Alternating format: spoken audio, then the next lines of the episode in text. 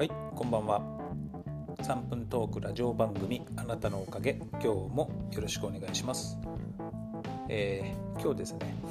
朝、まあ、いつもだいたい6時過ぎぐらいには1回起きてるんですけども、えー、だいたい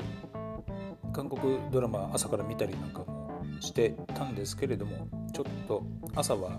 1回こう外に出て歩くっていうね習慣づけようと思ってまずは今日は歩いたんですけどもできればねランニングを朝しようかなと思って今日はねまずちょっと歩いてみました、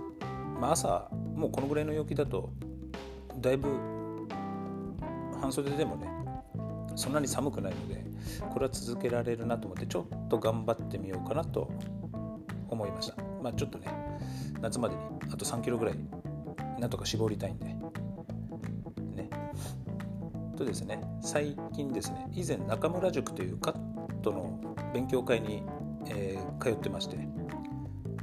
その時の、えーカットの、まあ、先生がね中村さんという先生がカットの仕方をこう画像でダーッと順を追って載せてるとページがあるんですけどそれを見てとりあえずその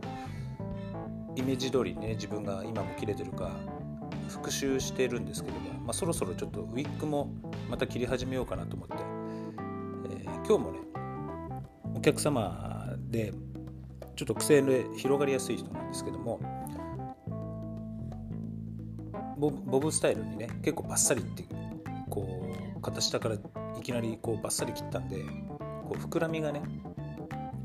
ちょっと乾いた時の膨らみが予想つきづらかったのでとりあえずちょっとウエイトを下に作って重めにカットしといたんですね。でもまあやっぱり全部カラーリングも終わって最後乾かしてやはり下にねこう溜まるようなボブじゃなくて下がすぼまるようなねひし形っぽくなるようなボブスタイルの方が好みだということで、まあ、そこからある程度また切り直したんですけども。それもね中村塾っていうカットでのレイヤーボブの応用で大体ねどこをカットして長さをこのぐらい残せばシルエットを変えることができるっていうのを、まあ、分かってたんで後からね切り直してもちゃんとそのシルエットで作っていくことができたんですけどカットの面白いところってねそういうシルエットをこう調節したりすぐにね効果が分かりやすいということでお客様もね変わっていくのが目に見えて分かるから分かりやすいというかね理解してくれるんで、まあ、そういうねカットがやっぱりそういうところまた面白いなと思って最近ねまたカットのね練習をしようかなとちょっと思ってます。まああの中村塾で習ったので好きなのがねスラッシュとかラウンドグラのところが面白かったのでもう一回そこをね一回気に直したりとかしてもう一度ね理解を一回深めようかなと思ってます。はい。今日はねちょっとそういうカットの改めて、え大事さを今日またね再認識したんで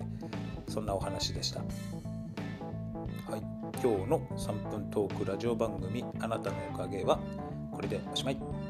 それではまた明日。